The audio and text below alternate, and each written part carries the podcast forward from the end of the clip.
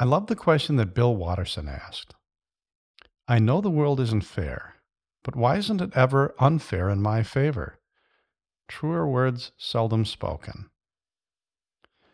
No matter who you are, you always have some attribute that will give you an advantage, even if you're up against long odds.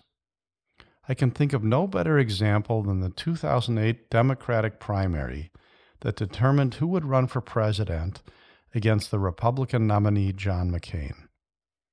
Years earlier, the field started to take shape.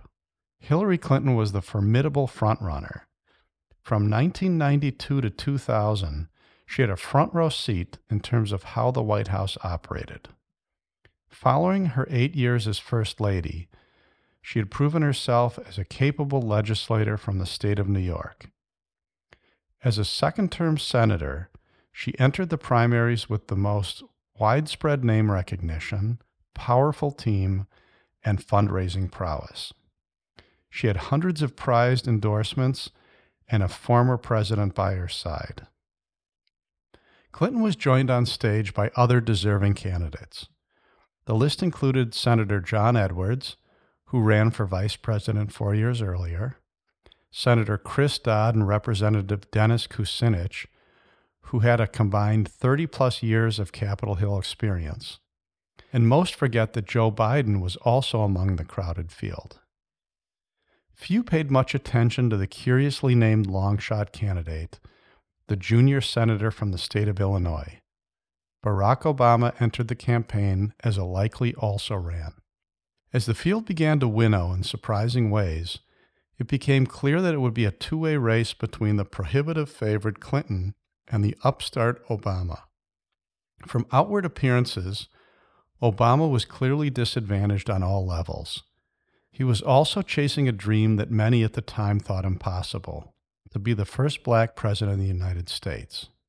So, Obama, in one of the most brilliant political strategies in recent decades, took an unusual path. As he continued to gain momentum, rather than trying to overcome Clinton's strengths, he rendered many of them irrelevant.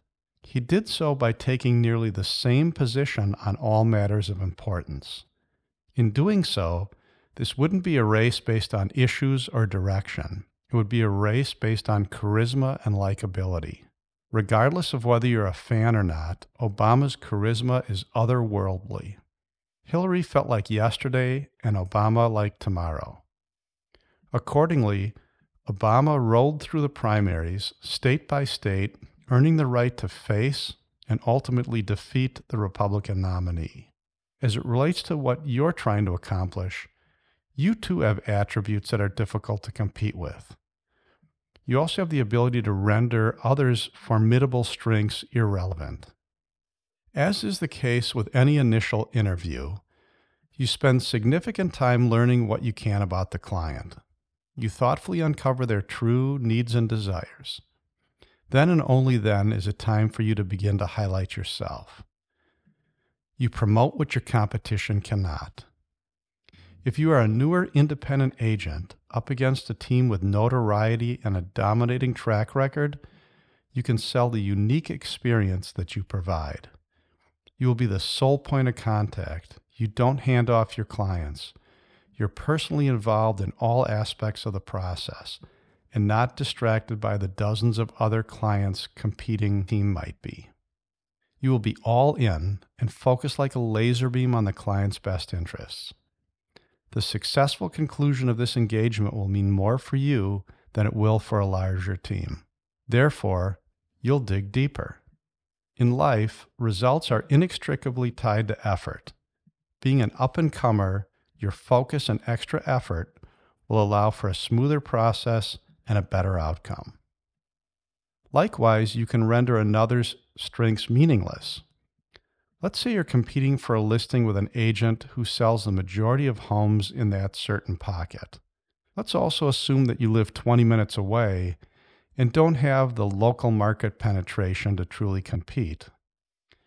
Then it's wise to acknowledge the other agent's prowess and to suggest that it's highly likely that if a buyer comes from the immediate area, that they'll probably be represented by that other agent.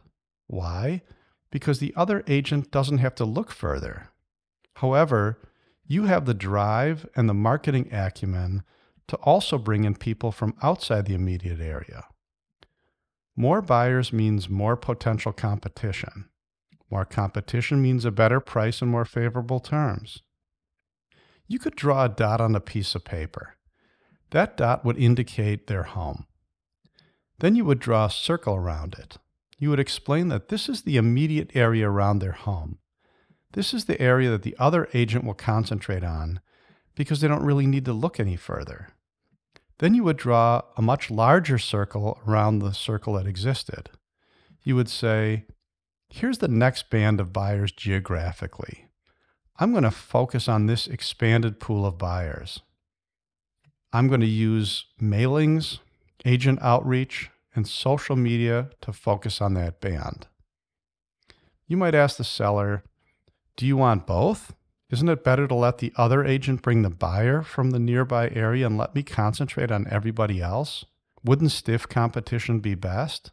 In essence, you're explaining that if they hire you, they effectively have a wider reach and more innovation. You build your business by attracting people to you and gaining the opportunity to compete for their business.